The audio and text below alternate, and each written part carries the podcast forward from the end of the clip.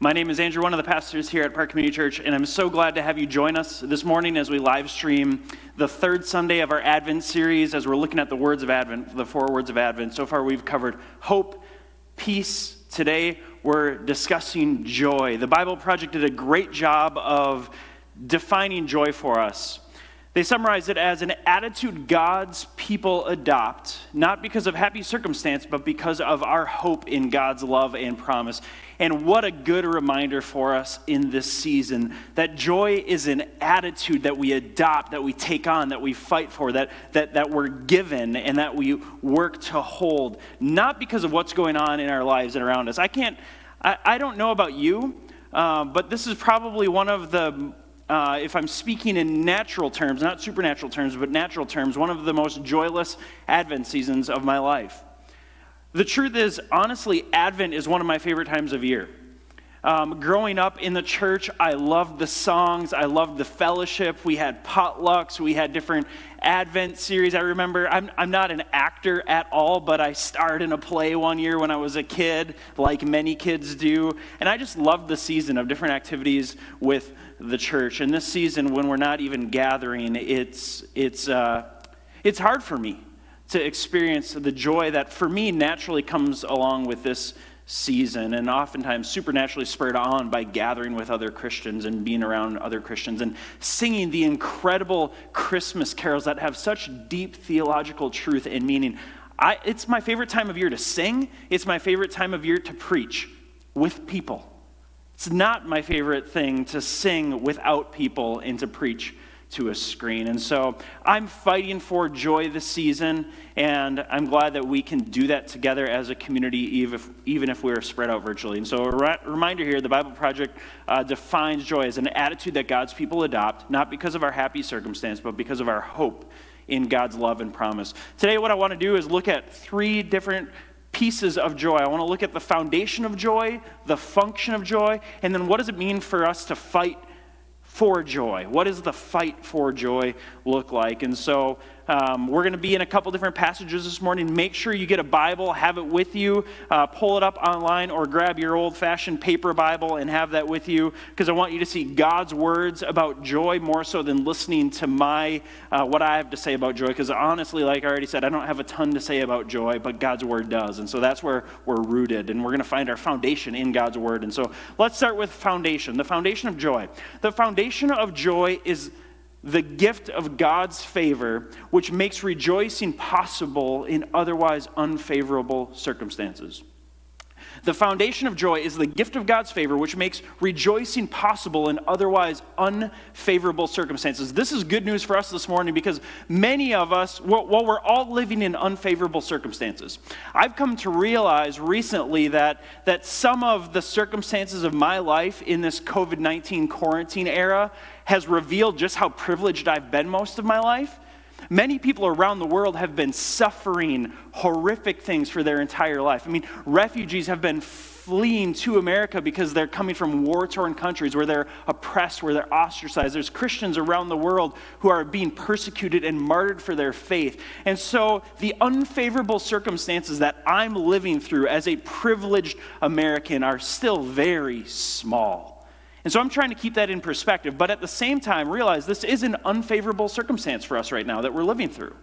This is something new, something different, a new challenge, a new, a new adversity for us to live through. And so what I want us to be reminded of this morning is that the foundation of joy is the gift of God's favor, which makes rejoicing possible in otherwise unfavorable circumstances.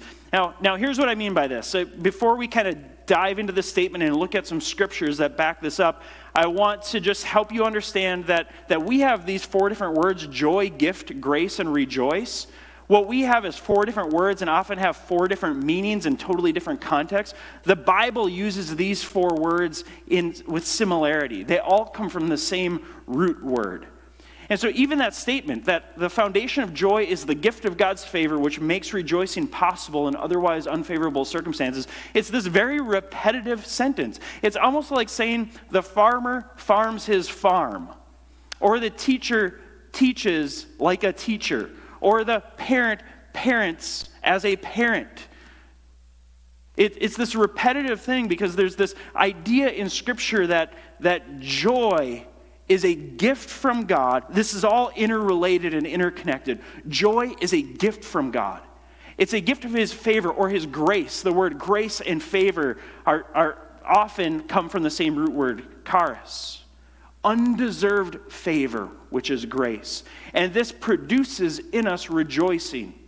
See, what the Bible Project video was getting at and what we need to understand as we talk about joy as Christians is that joy is not just the simple feeling that we have based on the circumstances of which we are living. Joy is something much deeper.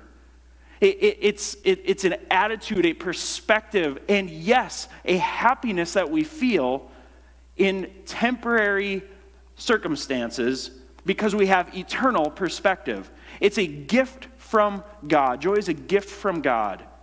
It's a gift of his favor. It's a gift of his grace. It's a gift of his undeserved favor, which makes rejoicing possible regardless of what we're walking through. And so I want to look and see how this um, how, how this is unpacked in the Scriptures a little bit. Look at Luke chapter one with me. Luke chapter one, verse twenty-six through thirty-six. This is a very familiar Christmas passage for us, and it and it really shows us this idea of joy. Joy as a as a gift of God's favor. And so Luke chapter one, starting in verse twenty-six, it says, "In the sixth month, the angel Gabriel was sent from God to the city of Galilee named Nazareth, to a virgin betrothed to a man whose name was Joseph, of the house of David. And the virgin's name was Mary." Heard of her? The Virgin Mary. Verse twenty-eight. "And he came to her and said, 'Greetings, O favored one.'" Greetings, the recipient of God's grace. Greetings, one who is receiving undeserved favor from God. See, the reality of the Virgin Mary is that Mary did not get to be the mother of Jesus because she was some upstanding spiritual powerhouse who had committed no sin. No, Mary was the recipient of God's grace, just like you and I. Just like anyone who calls Jesus Lord, the recipient of God's grace, of God's charis, of God's favor. And so this word here, it, it means the recipient of this undeserved favor, this recipient of God's grace. Continue on. The angel says to Mary, "Greetings, O favored one, the Lord is with you." But she was greatly troubled at the saying and tried to discern what sort of greeting this might be. "What do you mean the Lord's favor is with me? I haven't done anything more religious or upright than any of my peers. What do you mean God's favor? What do you mean God's grace? I, I haven't done anything that's more spiritually um, admirable than any of my peers. Why is an angel talking to me?" God's favor. "She was greatly troubled by this saying and tried to discern what sort of greeting this might be. And the angel said to her, 'Do not be afraid, Mary. For you have found favor, you have found grace, you have found charis with God. And behold, you will conceive in your womb and bear a son, and you shall call his name Jesus. He will be great, and he will be called the Son of the Most High, and the Lord of God will give him the throne of David, give him the throne of David, his father. And he will reign over the house of Jacob forever, and his king, of his kingdom there will be no end.' And Mary said to the angel, 'How will this be, since I am a virgin?' And the angel answered her, 'The Holy Spirit will come upon you, and the power of the Most High will overshadow you. Therefore, the child to be born will be called Holy, the Son of God. And behold, your relative Elizabeth, in her old age, has also conceived a son, and in the sixth month with her um, who was barren. For nothing will be impossible with God.' And Mary said," I love Mary's response here, as God comes to her and communicates through the angel Gabriel that he has had favor upon her, she submits herself to Yahweh, the one true God. And she says, 'Behold, I am the servant of the Lord. Let it be to me according to your word.' And the angel departed from her." Now let's consider joy for a second. Was Mary's circumstance favorable? A teenage girl pregnant out of wedlock from a small woods Small backtown woods town, Nazareth. No, Mary, the, in this culture and in this context, to be an unwed mother, a single mother, to be pregnant out of wedlock would have gotten you ostracized and cast out of the community. And she's supposed to go and tell all of her family and friends and community that she's pregnant with God's baby. Joseph and I didn't sleep together, I promise. This is a miracle baby. Who's going to believe that? Very few people. Mary, her, her, this was an unfavorable circumstance for her, worldly speaking. She was looking ahead to a life of poverty, a, a life of loneliness, a life of toil and effort and oppression and being cast aside and forgotten. But remember, the foundation of joy is the gift of God's favor that makes rejoicing possible in otherwise unfavorable circumstances. So Mary had to focus more on what God was doing, what, what, what God was giving her, and God's plan of redemption and God's favor upon her more so than her worldly circumstances. And so Mary goes and visits her cousin Elizabeth, and I actually love, just look at verse forty-four as they're visiting. So Elizabeth is pregnant with John the Baptist, who would prepare the way for Jesus the Messiah. Mary's pregnant with, with the Messiah, with Jesus. And as they're together, look at verse forty-four. For behold, when the sound of your greeting came to my ears, the baby in my womb leaped for joy. Even John the Baptist in the womb, as Elizabeth got near to Mary, there's something so unique and special about Jesus the Messiah that the baby John the Baptist in the womb, the supernatural reaction of joy to Jesus the Messiah. But then key to this understanding and application of joy is look at how Mary responds. And Mary said, verse forty-six, this is after she's considered what the angel has said, after, after she's wrestled this through, after she's surrendered herself to God's plan, has received his gift of favor or grace, undeserved favor and grace. Here's her response. My soul magnifies the Lord, and my spirit rejoices in God my Savior.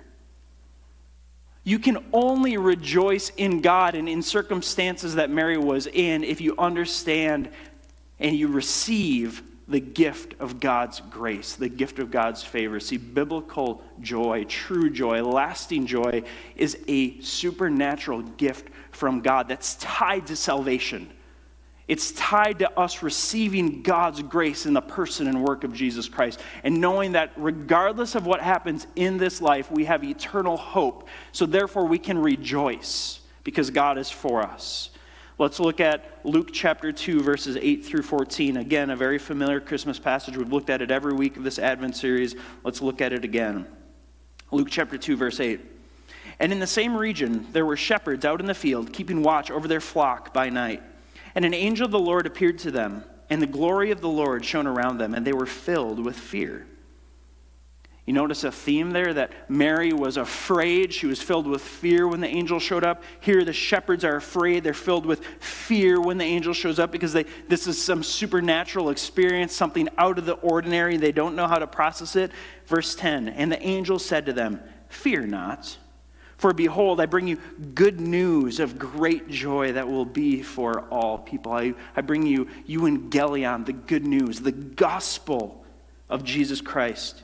For it will be great joy for all the people. This, this gift of God's favor, this gift of God's grace is made available to all the people.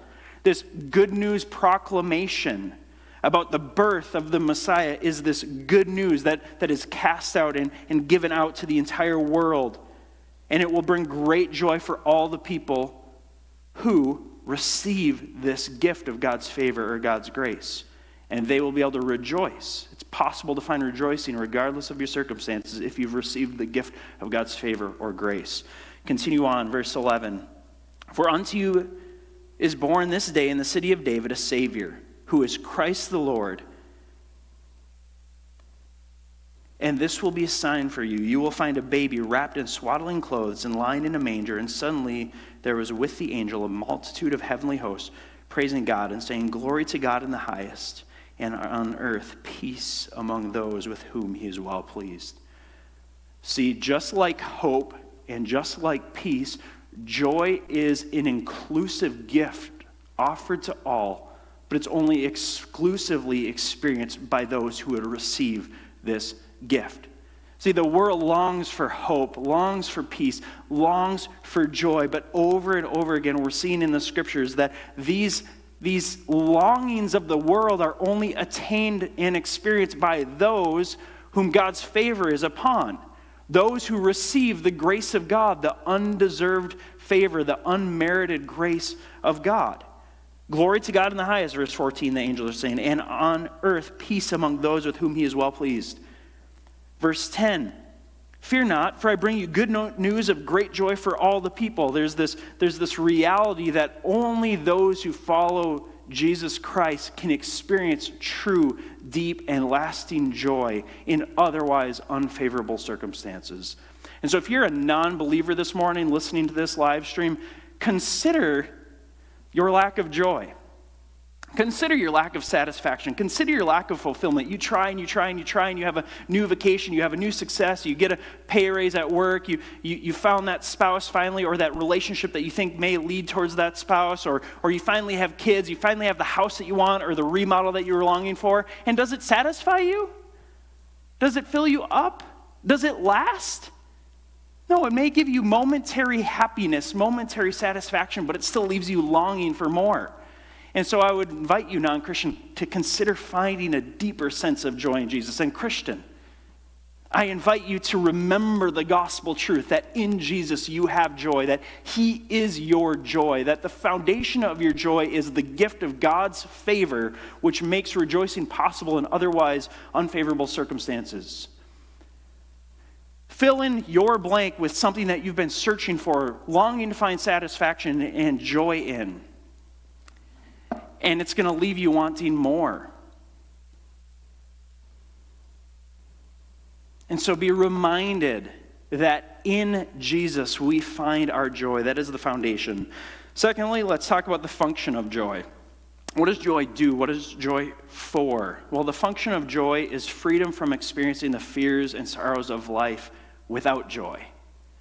The function of joy is freedom from experiencing the fears and sorrows of life without joy. We all know that we cannot go through life without having fears and experiencing sorrows. And twenty twenty has put a big spotlight on that for all of us. Whether it's COVID, whether it's the election, whether it's the race riots and tensions and injustice, whether it's your loss, the loss of your own job or the loss of a loved one. We actually have somebody in our church who has died of COVID. We did a we did a COVID funeral a few months ago. And, and four thousand plus people have died in Minnesota alone because of COVID. There's people in our church who have lost loved ones, a few people who have lost loved ones because of COVID. I don't share that to scare you. But it's the reality. People are losing a lot right now, and we know that we can't live life without experiencing fear and sorrow. Now, the Bible commands us over and over again, fear not, fear not, fear not. One of the most common commands in the Bible is to not fear. But we know that the human soul and, and our flesh fears often, and we carry sorrows and weight. And so the function of joy is to allow us to be able to live our lives And, and walk through fear and carry sorrows, but to do it with joy. Let's look at this biblically. Turn to Second Corinthians chapter six, verses one through ten. Second Corinthians chapter six, verses one through ten. Actually, I'm going to start it at Second Corinthians chapter five, verse twenty-one, because this is my one of my favorite verses in all of Scripture. Second Corinthians five twenty-one, it says, "For our sake he made him to be sin who knew no sin. For our sake, for your sake, and for my sake, God made Jesus to be sin, to take on our sin. He who knew no sin, he was he who was perfect, became our imperfection, took on our imperfection, so that in him, in Jesus, we might become the righteousness of God." That's an incredible verse. If you memorize one verse in the entire Bible, I would encourage you to remember that verse. For your sake, Jesus, who knew no sin, became sin so that you might become the righteousness of God. Martin Luther called it the great exchange. Jesus paid the penalty for your sin. You got the reward of Jesus' righteousness. Amen and amen. I could close the sermon right now. Go reflect on that. That will produce in you joy. But let's keep going. Let's look how the Apostle Paul flows from that gospel truth into Second Corinthians chapter six, verses one through ten. He says, working together with him, with God. Remember, this is what God has just done for us. He's made us one. He's reconciled us to God. He's made us righteous before God. So now that we are redeemed, we're made righteous, working together with him then, we appeal to you not to receive the grace of God in vain. Don't receive God's favor in vain. If you are a believer, if you put, put your faith in Jesus Christ, you've received God's favor, God's grace, his unmerited favor, his undeserved grace. Don't receive it in vain. Don't take advantage of it and just go do what you want and live your life the way that you want. Don't receive his favor in vain. Paul goes on to say, for he says, and this is a quote from Isaiah, in a favorable time I have listened to you, and in the day of salvation I have helped you. We're living in a favorable time, the day of salvation, when Jesus has come and made a way for Jew and Gentile alike to be in the presence of God, with the person of God, favored by God. He says, behold, now is the favorable time. Behold, now is the day of salvation. We put no obstacle in anyone's way so that no fault may be found with our ministry. So Paul now, he's, he's reminding them, here's the gospel. Jesus became sin on your behalf so that you might become the righteousness of God. Receive this gift of favor. Receive this gift of grace. Don't take it in vain. Don't take it for granted. Now is the time of favor. Now is the time of salvation. You are living as a saint, not a sinner. You are living free. You have joy. And, and, and so now he, he gets into his ministry. He's saying, now that that truth is settled, keep this in mind, verse three. We have, we have put no obstacle in anyone's way so that no fault may be found with our ministry. But as servants of God, we commend ourselves in every way by great endurance, in afflictions, in hardship, in calamities, beatings, imprisonments, riots, labors, sleepless nights, hunger, by purity, knowledge, patience, kindness. Paul experienced a lot more than most of us have ever experienced in our life as far as adversity, as far as unfavorable circumstances. Remember how I said that that um, favor is, that joy is the gift of God's favor, which makes rejoicing possible in otherwise unfavorable circumstances? The Apostle Paul lived through unfavorable circumstances at a much greater depth than you and I. He was ostracized, he was ridiculed. Look at the words that he shares here in this passage. With great endurance, in afflictions, in hardships, in calamities, in beatings. How many of you have been beaten for your faith? Imprisonments. How many of you have been thrown in prison for your faith? You may feel like your home is a momentary prison, but it's not because of your faith. No one's telling you that you can't believe in or proclaim or worship Jesus right now. But Paul, this was the case. In, in the midst of riots, how many of you observed riots happening this year and you had opinions about them? Paul lived through riots. He was the source of riots because people wanted to kill him because of his gospel message. Labor, sleepless nights, hunger, impurity, knowledge, patience, kindness, the Holy Spirit, genuine love. Pick it up in verse seven.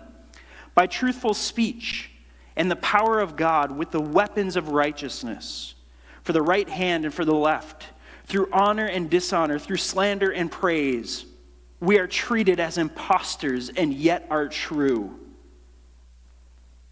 as known and yet as unknown and yet well known. The world doesn't get us. They don't know us. I feel unknown. I feel like an alien, like a stranger, and yet I'm known by God.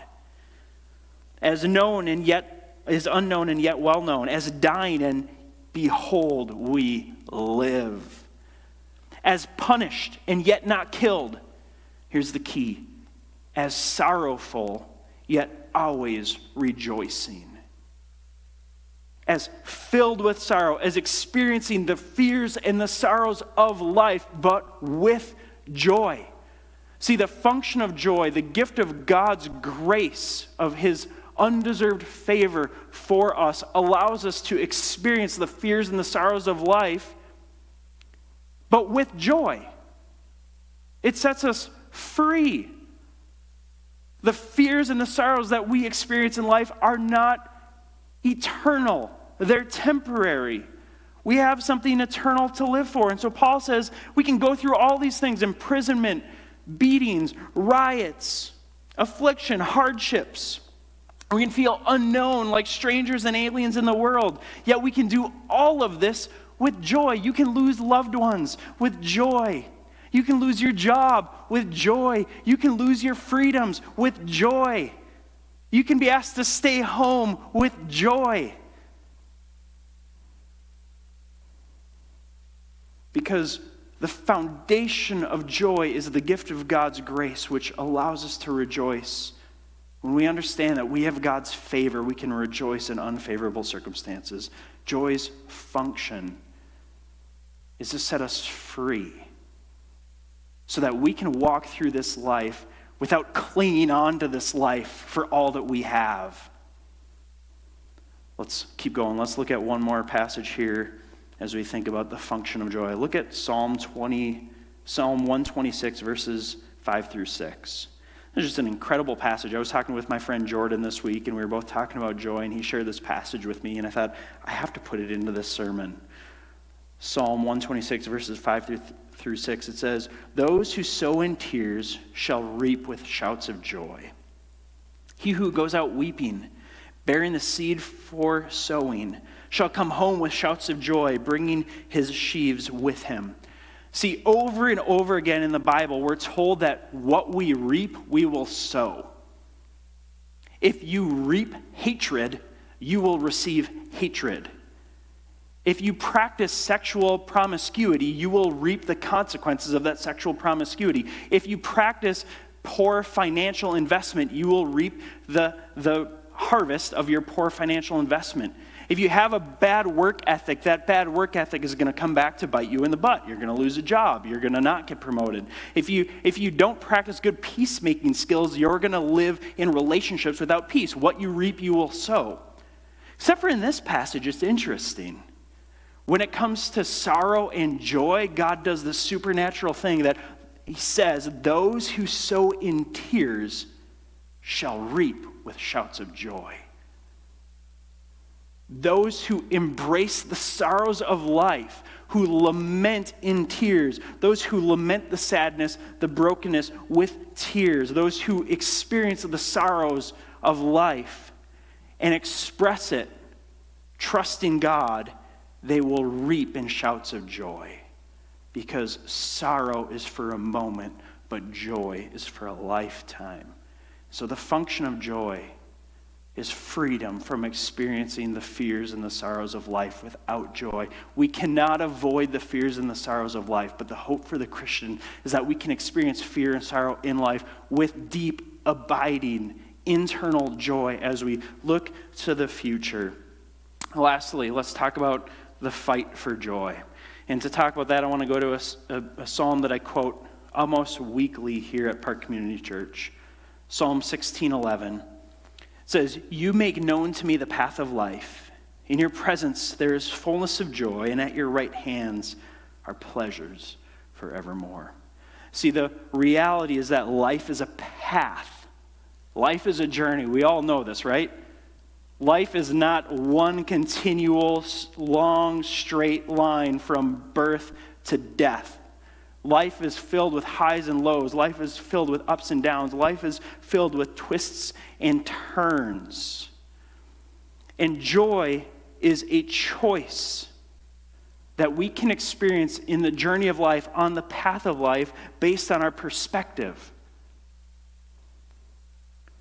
See, we all are hardwired for joy, and we either chase it by trying to find our joy in the created things of the world, or we have this deep internal joy because we know that regardless of what we've been given, regardless of what, what hand we've been dealt here in this life, there is joy in the presence of God, fullness of joy. And at his right hand are pleasures forevermore, and that place has been promised to us. I'm reading a book right now about Saint Augustine, written by J A. Smith, and he has this, he has this little quote in here. Uh, Saint Augustine has this fascinating life of a man who had been to the pinnacle of, of the world, right? Like an orator that everybody respected. He was rich. He had whatever he wanted, and he couldn't find satisfaction and, and joy in it. And the, the premise of this book is, is about finding our ultimate satisfaction in Jesus. But this quote in this book, J A. Smith is, is talking about the journey and embracing the journey and having this right perspective on the journey. And he says, joy is a choice that has to do with perspective. Joy in the journey, joy, there is joy in the journey precisely when we don't try to make a home out of our car. I'm a road trip guy. I love road trips. I love the journey of a road trip even more than I love the destination. But he's saying there's joy in the journey precisely when we don't try to make a home out of our car.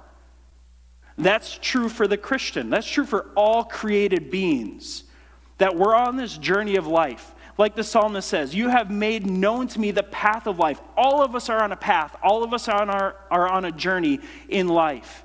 And the way that you have joy is by being reminded that the, the path of life, the journey of life, is not the destination. There's stops along the way. I love it. In this book, he quotes a song by Jason Isbell. Um, I forget the name of the forget the name of the song. I listened to the song. I don't love the song, but I love the lyric where he says that it, there's a straight line. If, if you're flying overhead, there's a straight line from home to Tennessee, but somehow I found all the ditches along the way. Isn't that true? If you have perspective, if you're up in an airplane, or even I looked on my Google Maps, it's a pretty straight drive from Minneapolis to Tennessee. From, from, from the up-high perspective, pretty straight path. But when you're on the road, the ditches are obvious. There's pit stops and pitfalls along the way. I have to get gas again. I have to stop and go to the bathroom again. There's a semi on this side and this side of me. Am I going to make it?